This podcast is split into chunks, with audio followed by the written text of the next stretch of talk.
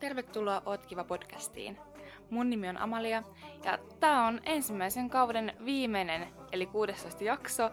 Ja tän jakson nimi on Asiaa seksistä. Ensinnäkin pakko sanoa, että nyt mun podcast täyttää vuoden, joka on aivan mieletöntä. Tää on ollut ihana matka ja musta on ollut ihana pohtia teidän kanssa näitä asioita ja aiheita, mitä täällä ollaan puhuttu. Ja mä toivon, että tulevalla kaudella myös jatkuu sama meininki. Ja kiitos sinulle, että oot ollut kuuntelemassa. Koko vuoden ajan, aina kun mä oon kysynyt, että mitä te haluatte kuulla, mistä puhutaan, niin joka ikinen kerta ihmiset kysyy multa, että voisiko mä puhua seksistä. Ja aluksi mä olin silleen, että eikä, että miksi ihmiset kysyy tästä nyt näin paljon yhtäkkiä. Ja mä ajattelin sitä, ja uskon vieläkin, että se johtui siitä, kun mä olin mun puolison kanssa temppareissa. Ja sit siellä me oltiin sovittu, että me ei puhuta meidän seksielämästä, koska me koettiin, että se ei kuulu koko Suomen kansalle. Ja myös mä tiedän, että mun vaikka mummo kattoo tai mummot kattoo ja sukulaiset, niin mä en jotenkin koe mukavana sitä, että he tietäisivät ihan kaiken. Ja sit myös mä kuitenkin opiskelen sosionomidiakoniksi ja mulla on tässä työharjoitteluita ja tulevaisuudessa tuun työskentelemään sote-alalla, niin jotenkin ajattelin siinä, että mä en ehkä halua, että ihmiset tietäis mitään seksijuttuja. Mut sit taas nyt mä oon vähän chillannut sen suhteen, että kaikkea ei tarvii sanoa, mutta se on fakta, että seksi ei ole myöskään, tai mä koen, että mun elämässä ei ole tabu. Ja edelleen, jos mä menisin jonnekin temppareihin, niin tuskin mä puhuisin mun seksielämästä vieläkään. Mut siis seksi on seksiä ja siihen liittyy hyvin monia asioita. Joten nyt mä haluan, että jakso olisi semmonen rento, hyvän tuulinen ja semmonen ei-ahdistava, koska tää on kuitenkin niin normaali asia. Mutta mä haluan myös painottaa sitä, että jos tää aihe ahistaa sua ja susta tuntuu epämiellyttävältä, niin sun ei ole pakko kuunnella tätä, että tee vain niitä asioita, mitkä oikeasti susta tuntuu hyvältä. Seksi ja seksuaalisuus on todella laajoja aiheita, joten mä todella lyhyesti määrittelen nopeasti seksuaalisuutta. Tästä voisin puhua pidempään, mutta haluan nyt vaan sanoa tämän lyhyesti. Eli seksuaalisuus on olennainen osa sitä ihmisyyttä, joka kulkee ihan läpi elämän, ihan sieltä vauvasta vaariin. Ja siihen muun muassa kuuluu biologinen sukupuoli, seksuaalinen kehitys, seksuaalinen suuntautuminen ja sosiaalinen sukupuoli-identiteetti. Ja seksuaalisuus voidaan kokea ja ilmaista todella monin eri tavoin. Ja myös tähän liittyy monet tekijät, esimerkiksi ihan psykologiset, kulttuuriset, biologiset, sosiaaliset, uskonnolliset, monet muut, ja mietitään, että monessa niin kuin yhteiskunnassa tai uskonnossa, kulttuurissa ja muuta, niin siihen reagoidaan eri tavalla. Mietitään vaikka sitä, että joissain maissa ei hyväksytä homoseksuaalisuutta ja koetaan se rikoksena, niin sekin kertoo jo vähän siitä yhteiskunnallisesta ja jopa kulttuurillisesta tavasta suhtautua seksuaalisuuteen. Sitten mä haluaisin lyhyesti myös puhua seksuaalista suuntautumisesta, ja tää on todennäköisesti aika monille aika tuttu aihe, joka siis meinaa sitä, että miten ihminen kokee seksuaalista mielenkiintoa tai seksuaalista halua ja kiihottumista toista ihmistä kohtaan, että onko se sitten miehiä, naisia tai molempia kohtaan, tai ihan ketä vain. Ja ihmisellähän on oikeus vapaasti valita se seksuaalinen todellisuus loukkaamatta kuitenkaan muiden sitä oikeutta. Ja meidän on hyvä muistaa, että seksuaalinen suuntautuminen on tosi yksilöllistä ja se oma mielenkiinto ja halu ja kiihottumisen joustovaraa on niin kuin hyvä tarkastella rauhassa. On hyvä myös kunnioittaa sitä, että kestä toinen ihminen kiinnostuu seksuaalista mielessä. Ja tästä mä haluan mennä aasinsiltana siihen, että multa on usein kysytty, kun mä uskon Jumalaan ja opiskelen myös kirkon alalla, että miten mä suhtaudun ihmisiin, ketkä vaikka seurustelee tai ylipäänsä kiinnostuu saman sukupuolen edustajasta. Eli ihan vaikka, miten mä suhtaudun heihin. Ja musta se on jotenkin, mä ymmärrän sen kysymyksen, mä ymmärrän, että se kiinnostaa ihmisiä, mutta mulle se on ihan basic juttu, koska mun mielestä ihmisen kuuluu antaa rakastaa ketään vaan. Et siinä ei pitäisi olla mitään rajoja. Ja jos Jumala rakastaa meitä kaikkiin, niin me ollaan Jumalan kuvia, niin meidän pitäisi saada rakastaa kaikkia. Et tässä nyt lyhyt mielipiteeni siihen. Ja olen todellakin sen puolella, että että kirkosta kuuluisi saada vihkiä ihan kaikissa kirkoissa, niin saman sukupuolen edustajat avioliittoon, mutta tänäkin päivänä on ihan Suomen kirkkojen ja kaupunkien ja kuntien välillä on sitä eroavaisuuksia, että jossain sitä ei hyväksytä. Ja muistaakseni myös Oulussa oli tässä jokunen vuosi sitten ihan vasta se, että pappi, joka oli vihkinyt saman sukupuolen edustajat, niin oli sitten virasta otettu pois ja siitä tuli kunnon käräjäjutut ja muuta. Mä en muista, miten tämä homma päättyi. Mielestäni jotenkin silleen, että nykyään Oulussa saa vihkiä saman sukupuolen edustajia ilman, että on pelkoa siitä, että siitä koituisi jotain, mutta tämmöisiä kiistoja on käyty Suomesta ihan lähiaikoina, joka on mun mielestä jotenkin pöyristyttävää, mutta toisaalta mä ymmärrän myös sen laidan, että kun ihmiset on tottunut johonkin, on elänyt jossain tietyssä asiassa, ja mä koen, että esimerkiksi kun Raamattua lukee, niin jos sä haluat löytää sieltä jotain, niin sä tulet löytää sitä, sä tulet tulkitsemaan sitä niin, miten sä haluat tulkita sitä. Esimerkiksi jos sä haluat tulkita sitä niin, että siellä hyväksytään vain miehen ja naisen välinen avioliitto, niin todennäköisesti löydät vaan semmosia. Mutta sitten jos sä haluat löytää semmosia, missä hyväksytään vaikka homoseksuaalisuus, niin todennäköisesti sä kiinnität huomioon siihen, kun Jeesus pussasi Jaakobia. Ja sä oot silleen, että meinaa sitä, että Jeesus saattoi hyväksyä homoseksuaalisuuden. Tai ehkä olla itse homoseksuaali. Tää on jotenkin musta sitä, että ihmiset löytää sitä, mitä he haluaa. No sit mä vielä haluan erikseen mainita termin seksuaalinen identiteetti. Persoonallinen seksuaalinen identiteetti sisältää monia eri ulottuvuuksia. Ja näitä on muun muassa tarpeet, seksuaaliset arvot, kumppaniin liittyvät mieltymykset ja ilmaisun tavat ylipäätänsä. Ja sit toinen osa sitä seksuaalista identiteettiä on sosiaalinen seksuaalinen identiteetti. Ja siinä on tärkeää, että ihminen kokee kuuluvansa johonkin ryhmään ja sinänsä sen mukaisen siihen identiteettiin. Ja se itse asiassa on tosi merkittävä osa sitä itsetuntoa.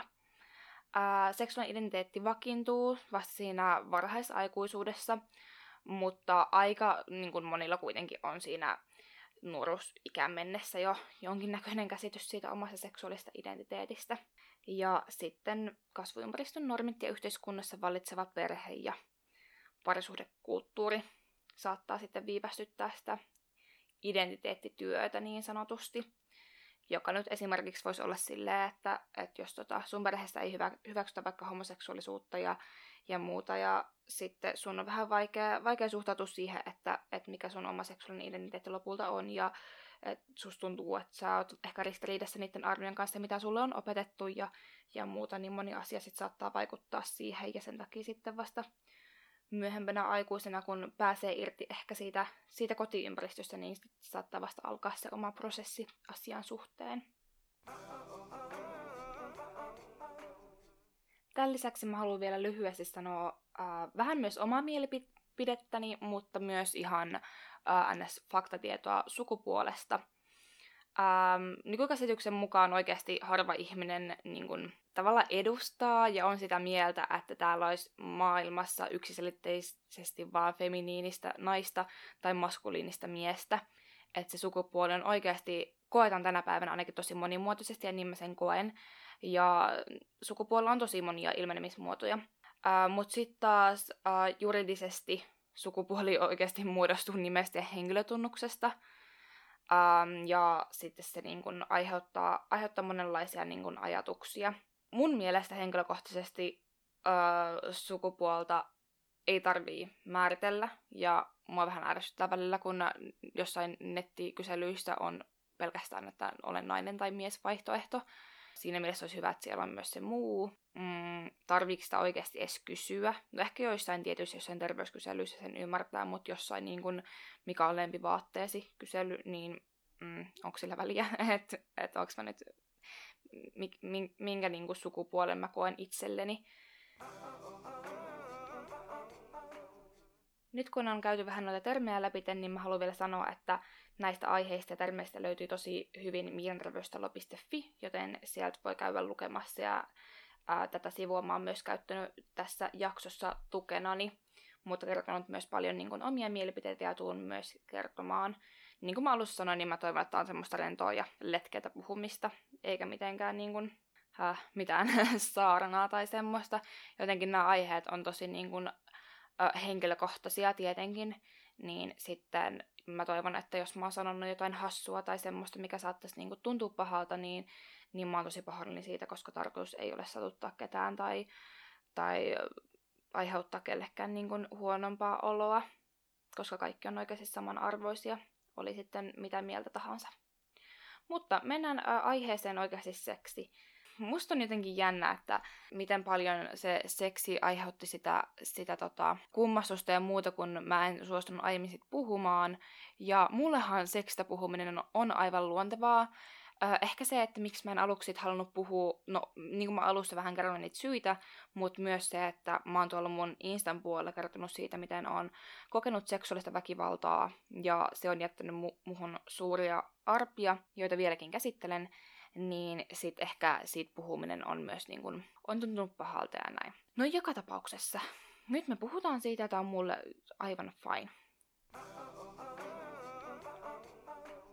Mä haluan ensimmäisenä sanoa sen, että siinä teini-iässä, siis nuoret alkaa puhua seksistä, ne alkaa heittää vitsiä siitä, alkaa ehkä katsoa pornoa. Pornosta nyt tässä jaksossa en ainakaan puhu sen enempää, koska sekin on aika laaja-alainen aihe. Ja niin, sit ihmiset puhuu siitä ja tietenkin seksuaalista halut alkaa niinku syntyä ja kehittyä, ja se on niin uutta ja jännittävää ja näin. Mutta sitten siinä on myös se varjopuoli, että kun me kehitytään oikeasti eri tahtiin, ja jotkut kehittyy nopeammin, jotkut niinkun, no en mä voi sanoa hitaammin, mutta siis eri tahdissa. Ja ne kaikki tahdit on ihan okoita, että ei ole niinkun oikeaa ja väärää tahtia kehittyä mihinkään. Niin sitten se tuottaa semmoista niinkun tosi vaikeaa asemaa, että jotkut on enemmän kiinnostuneita niinkun seksistä ja muuta, ja sitten toinen saattaa tuntea, että se, ei, niin kun, se vähän ahistaa, ja se on vielä itselle niin vieras, että ei, niin kun, ei tule oikein fiiliksi aiheeseen liittyen. Ja sitten siinä vaiheessa saattaa tulla sitä sosiaalista painetta, että hei, että mun pitäisikin ehkä niin kun, puhua enemmän seksistä, ja muut kertoo omia kokemuksia, ja miten ne on niin kun, pussailuja vaikka mitä tehnyt toisen kanssa, niin mulla ei ole mitään semmoisia kokemuksia, mulla ei ole tarinoita kerrottavana, ja se saattaa aiheuttaa sitä häpeän tunnetta, joka... Siis mä uskon, että se aiheuttaa sitä, mutta se on surullista, koska sen ei pitäisi aiheuttaa sitä häpeen tunnetta. Mutta siis nuoret on nuoria. Tiedän itsekin sen, että yläasteella tuntuu, että se oli niin helppo niin kuin höpöttää siitä ja heittää vitsiä, vaikka oikeasti asiat saattoi olla ihan toista. Seksin ei ikinä pidä sattua. Sen ei pidä tuntua ahdistavalta, sen ei pidä tuntua inhottavalta, sen ei pidä aiheuttaa mitään negatiivisia fiiliksiä. Ja seksistä on aina oikeus kieltäytyä missä vaiheessa tahansa. Vaikka sä aluksi antaisit suostumuksen siihen, niin sulla on oikeus missä vaiheessa tahansa sanoa, että mä en enää halua. Se on ok. Ja jos toinen alkaa sitä valittaa tai muuta, niin oma häpeensä oikeasti. Koska se on väärin siinä vaiheessa, hän alkaa pakottaa sua seksiin. Jos kesken kaiken sanot, että ei, ja toinen kuitenkin jatkaa, eikä aina sun lopettaa, niin se on jo rikos. Joten muista se, että sulla on aina oikeus lopettaa.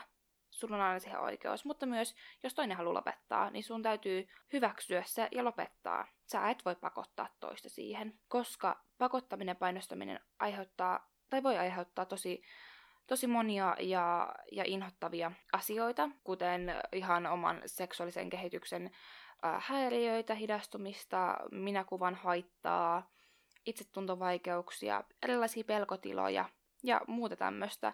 Ja varsinkin, jos oikeasti seksiä lähtee harrastamaan vasten omaa tahtoonsa, mutta sitä ei vitti sanoa. Esimerkiksi nyt mietitään siinä teini-iässä, kun kuulee, että monet muut on harrastanut seksiä, ja mä kyllä väitän, että niin monet ei ole harrastanut seksiä, mitä he niin kuin itse sanovat, että ihmiset oikeasti vaan niin kuin valehtelee. Olen kuullut oikeasti jälkeenpäin, että moni on ollut silleen, että en mä oikeasti ole harrastanut seksiä, mutta mun oli pakko sanoa, joka on tosi surullista, että siitä pitää valehdella. Mutta ymmärrän, että paineet toki on sosiaalisesti siinä tosi suuret. Sitten kun ne paineet on suuret, niin sit saattaa tulla semmoinen olo, että mun pitää harrastaa seksiä. Ja että sit jos vaikka kieltäytyy jossain vaikka kotipippaloissa harrastamassa jonkun kanssa seksiä, niin alkaa pelottaa, että jos se toinen alkaa sitten jauhaa oikeasti paskaa muille ja kertoo, että miten pihtailija toinen on ja kaikkea. Ja sit se tuntuisi nololta. Ja mä ymmärrän, että se tuntuu nololta. Mutta se on väärin, jos joku tekee niin. Mä tiedän, että ihmiset tekee niin, mutta se on väärin. Mutta siinä vaiheessa mä pyydän, että älä pakota itse siihen. Koska se taas aiheuttaa niinku vaikeuksia, jossa oikeasti, jos vaikka sulla ei ole vielä semmoista niinku seksuaalista kiinnostusta oikeasti siihen ihmiseen, tai että jos sulle ei ikinä tule seksuaalista kiinnostusta siihen ihmiseen, niin sun keho ja mieli, kun ei ole valmis, niin ensinnäkin sä et välttämättä fyysisesti kiihotu, ja jos mietitään ihan naisena, niin jos sun alapää ei kostu olleskaan, ja sitten väkisin mennään sinne sisälle, ja siinä ei ehkä tajuu sitä, tai ei oo mitään liukkaria tai muuta, niin siis sehän saattaa sattua tosi paljon, puhumattakaan siitä, jos se on eka kerta. Niin tää aiheuttaa sit semmoista fiilistä, että apua, että sattuuko se aina näin paljon ja onko se aina näin inhottavaa ja mä en halua ikinä harrastaa seksiä ja muuta. Ja valitettavan usein ensimmäiset kokemukset on tämmösiä. Ja se on tosi jännää, että niin kun usein kaikissa leffoissa ja muuta puhutaan, että miten eka kerta on niin ihanaa ja kaikkea kynttilän valoa ja niin herkkää ja uulalaa. Mutta todellisuudessa se ei aina ole sitä. Välillä se on tosi kivaa. Mutta syy, miksi ei aina ole niin kivaa, niin on usein valitettavasti se, että ihminen pakottaa itsensä siihen. Että ei anna itsensä kieltäytyä ja ajattelee, että mun pitäisi olla valmis. Mutta missään vaiheessa sun ei pidä olla valmis. Et ei missään vaiheessa, vaikka sä olisit 20, 25, 30, 68, niin sun ei tarvi harrastaa seksiä, jos sinä et halua. Ennen kuin harrastaa seksiä, niin tää on mun henkilökohtainen vinkki. Mä en tiedä, onko se nyt kauhean toimiva, mutta mä koen, että se on parempi kuin syynätä suoraan sinne seksiin. On se, että tutkiskelee itteensä, koskettelee itteensä, tutkii, että miltä omat sukupuolielimet tuntuu. Ja jopa oikeasti peilin avulla katsoo, että miltä se näyttää, koska se kuitenkin näyttää ihan eriltä sieltä toisesta suunnasta. Ja voi katsoa vaikka omaa pyllyreikää, että miltä sekin näyttää. Ja ihan kaikkea, että tutkii, miltä ne näyttää ja miltä ne tuntuu. Mikä musta tuntuu hyvältä, millainen kosketus. Ja sit kosketuksesta aasinsiltana siihen, kun toinen koskettaa sua, niin toinen ei voi tietää, mikä susta tuntuu hyvältä, ilman että sä sanot. Koska ihmiset kokee eri asiat hyvänä. Joku vaikka tykkää, että vaikka kynsillä vähän raapii kiveksiä ja toisesta se tuntuu aivan hirveältä. Tai toinen tykkää niin kuin kunnon puristelusta ja sitten toinen haluaa semmoista hellää silitystä. Ja toisesta silitys tuntuukin kauhean kutittavalta ja ikävältä. Että se, mikä toista tuntuu hyvältä, niin ei välttämättä tunnu toisesta. Joten jos... Mä ehkä koen sen silleen, että jos se toinen ei oikein sano mitään, kun jos sä kosketat häntä, niin on hyvä kysyä, että tuntuuko tää hyvältä tai miltä tuntuu. Ja se saattaa tuntua vähän hassulta kysyä välillä niitä asioita, mutta se on oikeasti kannattavaa kysyä ihan rohkeasti. Ja sit joskus ihan seksuaalisen aktiin tai sen koko, sen ei tarvitse olla yhdyntää, vaan ihan mitä vaan seksiin liittyy, niin sen ulkopuolella on hyvä puhua sen seksikumppanin kanssa niin kuin omista mieltymyksistä ja sitten myös niistä asioista, mitkä ei tunnu hyvältä. Tai jos vaikka tykkää vaikka siitä, että toinen pitää sun ranteista kiinni samalla kun harrastaa seksiä ja näin, niin sä voit sanoa sen sit sille ihmiselle, että mä tykkään semmosesta. Mutta kuitenkin sen seksin ulkopuolella, koska jos siinä hetkessä sanoo ja toista ahistaa se ajatus ihan hirveästi, että puristaisi toista ranteista ja se tavallaan pisi sen oman fiiliksen, niin sitten tulee semmoinen paine, että apua, mun pitää nyt tehdä näin, mutta musta ei tunnu hyvältä ja mun menee kokonaan ihan fiilis ja mä en viittis sanoa sille sitä ja muuta. Ja sitten se aiheuttaa vähän semmoista vaikeaa tilannetta ja sitten siitä nousee kynnys puhua jälkeenpäin enää siitä, koska tulee semmoinen olo, että no miksi sä et sanonut tai miksi sä teit niin ja muuta. Joten sen takia siitä on hyvä puhua niin kuin ihan vaikka sohvalla istuessa tai milloin ikinä se tuntuukaan hyvältä. No sit mä haluan puhua siitä, että miten mä koen, että onko seksi syntiä. Ja tästähän on itse asiassa tehty ihan teoksia ja muuta ja tutkittu raamattua, että puhutaanko, että seksi on syntiä ja muuta. Ja lyhyesti sanottuna historiassahan on ollut silleen, että vaikka askettista elämää, eli puhutaan semmoisesta elämästä, missä niin kun on selibaatissa elää ja muutenkin välttelee himoja. Ja puhuttiin ihan vaikka niin kuin ruoan ahmimishimoista ja sitten vaikka semmoisista ajatuksista, missä koetaan vihaa ja kaikkea. Että koetettiin niin kuin olla mahdollisimman puhdas ja ajatella puhtaasti ja näin.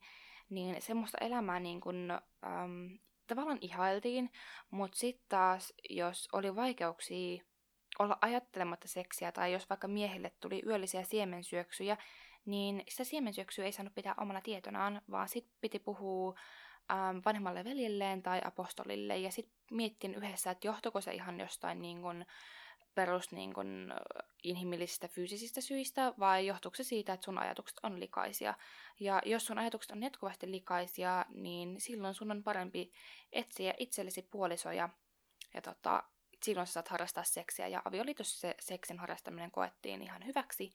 Ja aikoinaan, kun oli näitä bordelleja ja muuta, mihin vaikka, jos ei ollut varaa pitää vaikka tyttölasta, niin ne saattiin heittää vain jonnekin kadulle, ja sitten jotkut vei heitä sitten bordelliin. Heistä sitten tuli vähän tämmöisiä seksityöläisiä, niin siellähän ihan avioliitossa olevat miehet sai käydä välillä. Ja sitten puhuttiin myös, että jos perheessä oli orja, niin joskus sopimuksessa oli, että orjan kanssa ei saa harrastaa seksiä, mutta mikäli tämmöistä ei oltu sovittu, niin mies sai koska vain harrastaa sitten orjan kanssa seksiä. Ja joskus myös ihan niin kuin perheen isä ja poika sai saman orjan kanssa harrastaa seksiä. Ja myös niin kuin mies sai harrastaa tavallaan kenen tahansa naisen kanssa seksiä, mutta ei semmoisen, kellä on aviomies, koska silloin se on aviorikos. Mutta nainen ei silloin saanut harrastaa seksiä.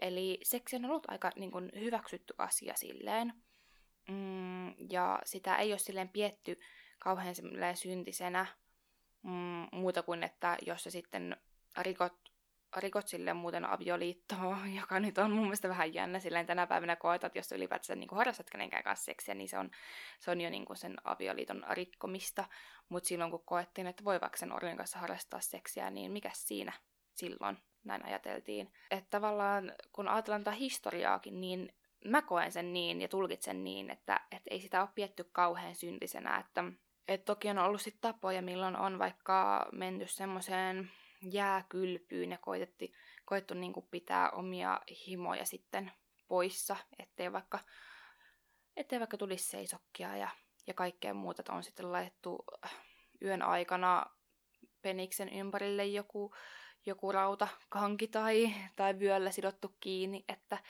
ei sitten tulisi kauheata stondista tai ei tulisi niitä yöllisiä siemensyöksyjä. Että on kuitenkin koettu päästä niistä ehkä seksuaalista ajatuksista eroon ja sitten koettiin ehkä niin kuin naiset myös semmoisena noitina ja paholaisina, koska ne tunkeutuvat mieleen öisin ja ne saavat ajattelemaan irstaita asioita ja muuta. Niin sitten siitä on ehkä, tai mä koen, että siitä on ehkä niinku alkanut se, että minkä takia on ajateltu naisia jotenkin tommosina niinku, joskus jopa likasina ja saastaisina ja muuta. Että se ehkä tulee siitä, että ajateltiin, että ne on vaan niitä paholaisia, ketkä tulee niinku pilaamaan mun puhtaat ajatukset ja muuta. Siinä tuli vähän mun mielipiteitä seksin historiasta, ja sitten mä vielä vastaan siihen kysymykseen, että mun mielestä siis seksi ei ole syntiä. Seksi liittyy siis seksuaalisuuteen, seksuaalikehitykseen, on osa sitä kaikkea ja näin, joten mä koen, että ei ole niinku tervettä tahallisesti peitellä itsensä tai silleen, että ei saisi niinku harrastaa ollenkaan seksiä. Tai siis on tervettä myös se, että on harrastamatta seksiä. Jos itsestä tuntuu siltä, ei halua, ei kaikki kiinnosta, ei kaikki halua. Ja näin ei, on myös ok, ettei kiihotu niinku kenestäkään. Ei tarviikaan. Mutta se, että jos pakottaa itsensä, että muuten kiihottuisi, mutta on silleen, että mä en voi, koska se on syntiä, niin ei.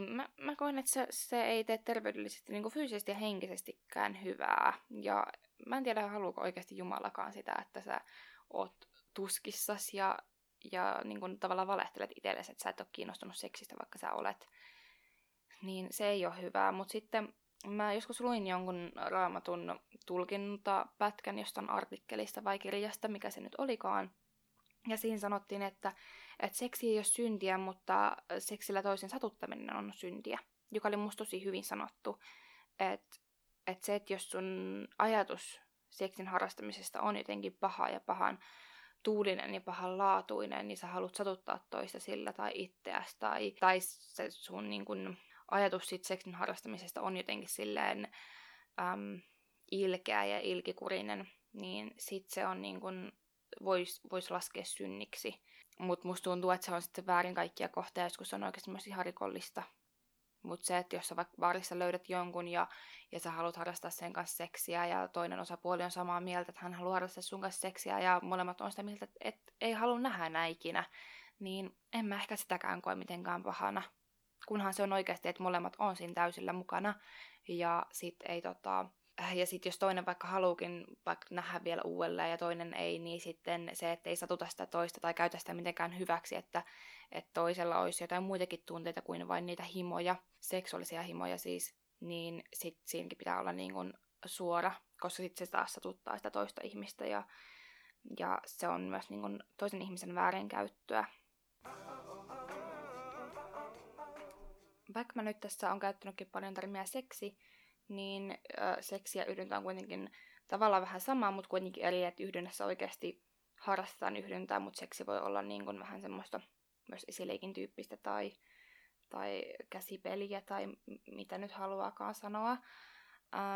Mutta mä halusin nyt puhua myös orgasmeista ja siitä, että miten niihin suhtautua. Että aika moni varmaan suhtautuu siihen, että kun harrastetaan yhdyntää tai seksiä ylipäätänsä, niin se niin kuin maali on se orgasmi, että sinne pitää päästä. Mutta sitten mä taas haastan kaikkia, ketkä niin kuin ylipäätänsä harrastaa seksiä, on sitten jonkun ihmisen kanssa tai yksin, että ei lähtisikään sillä ajatuksella, että mun täytyy saada orgasmi, tai mä haluan sen, vaan lähtee sillä ajatuksella, että haluan niin kuin saada nautintoa muuten, niin se saattaakin muuttua.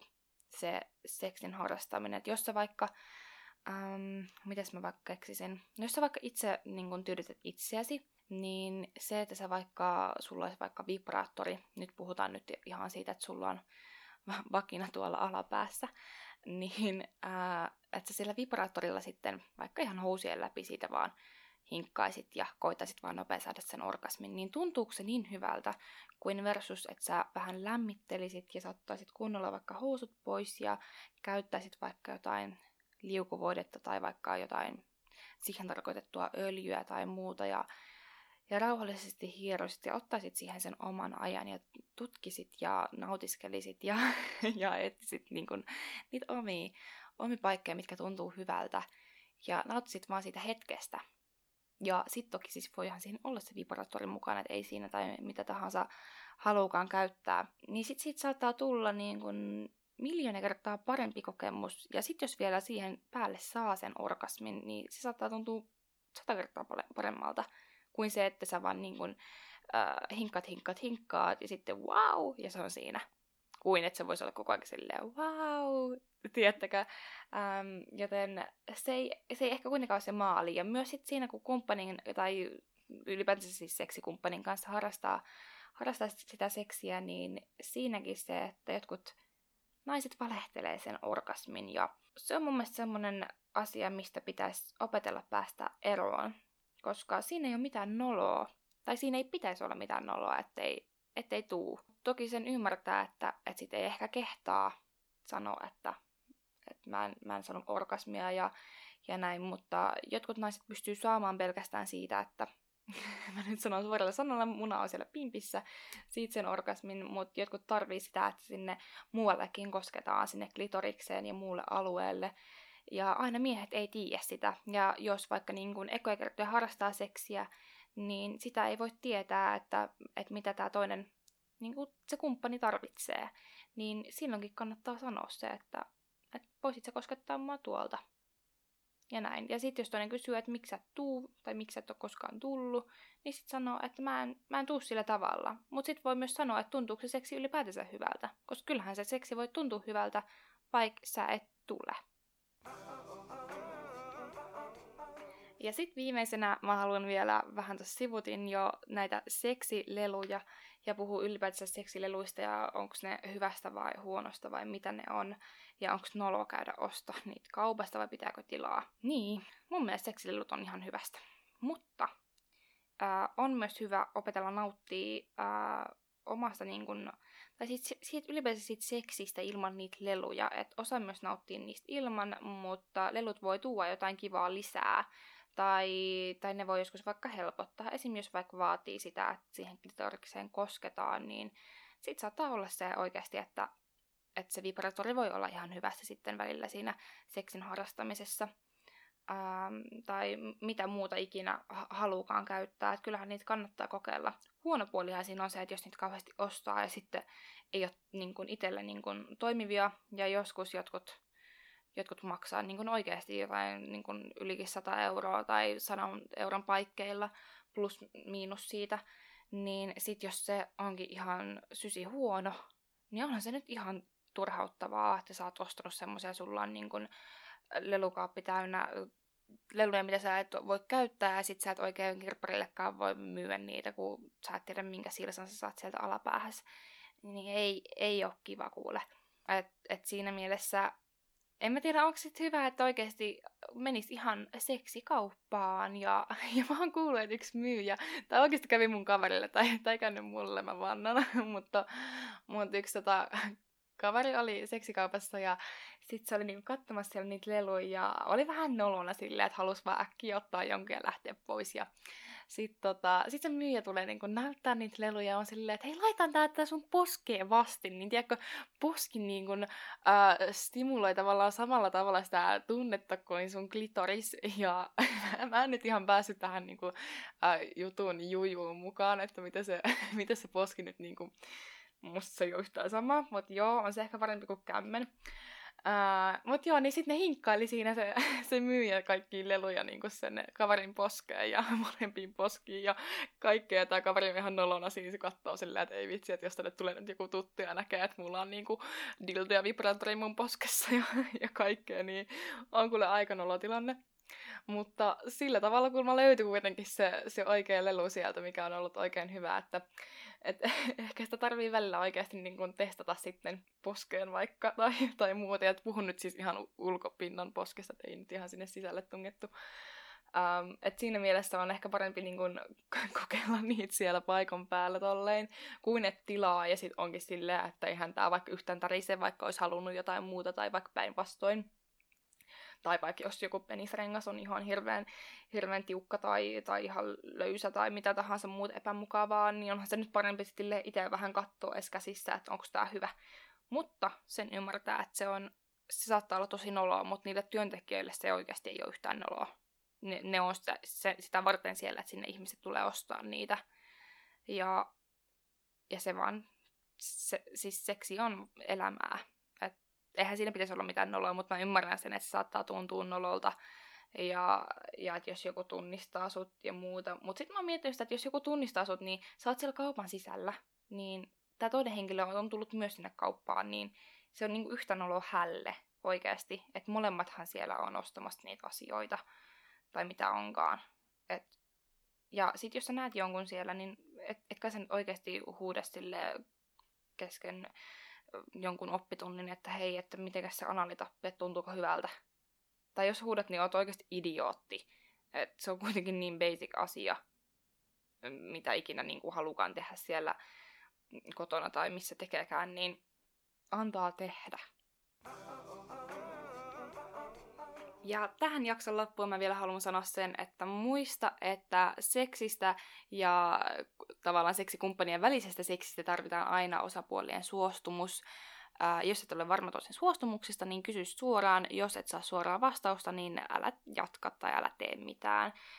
Siitä koituu vaan kaikille ongelmia ja se ei hyödytä yhtään ketään, joten suosittelen, että älä tee, jos et tiedä. Ja jos susta itse tuntuu, että sä et halua, niin sitten... Se saattaa olla noloa sanoa, mutta se on kuitenkin pienempi paha sanoa suoraan, että en halua kuin kärsiä sitten asiasta. Jos haluat puhua näistä asioista, niin mulle voi aina jutella tuolla IG:n DM:n puolella, että @amaida_, ja netissä on myös tosi paljon kaikkea keskustelualueita, ja mun mielestä mielenterveystalo.fi taisi myös olla joku chatti, mihin pystyy laittamaan viestiä. En ole ihan varma. muistaakseni siellä on, ja muutenkin netistä kun googlettaa, niin sieltä löytyy vaikka mitä. Mutta hei, kiitos, että olit kuuntelemassa tätä jaksoa, ja kiitos, että olet ollut kuuntelemassa tämän kauden. Tämä vuosi on ollut aivan niin kuin mahtava ja niin kuin tapahtumarikas, ja nämä jaksojen äänittämistä on ollut jotenkin välillä niin tunteikkaita, välillä hauskaa, välillä itkettäviä ja vaikka mitä, että täällä on vuotena on mahtunut paljon, ja mä toivon, että sä oot mukana vielä sitten ensi kaudella, joten nähdään sit siellä. Ja muista hei, että sä oot super kiva. Moi moi!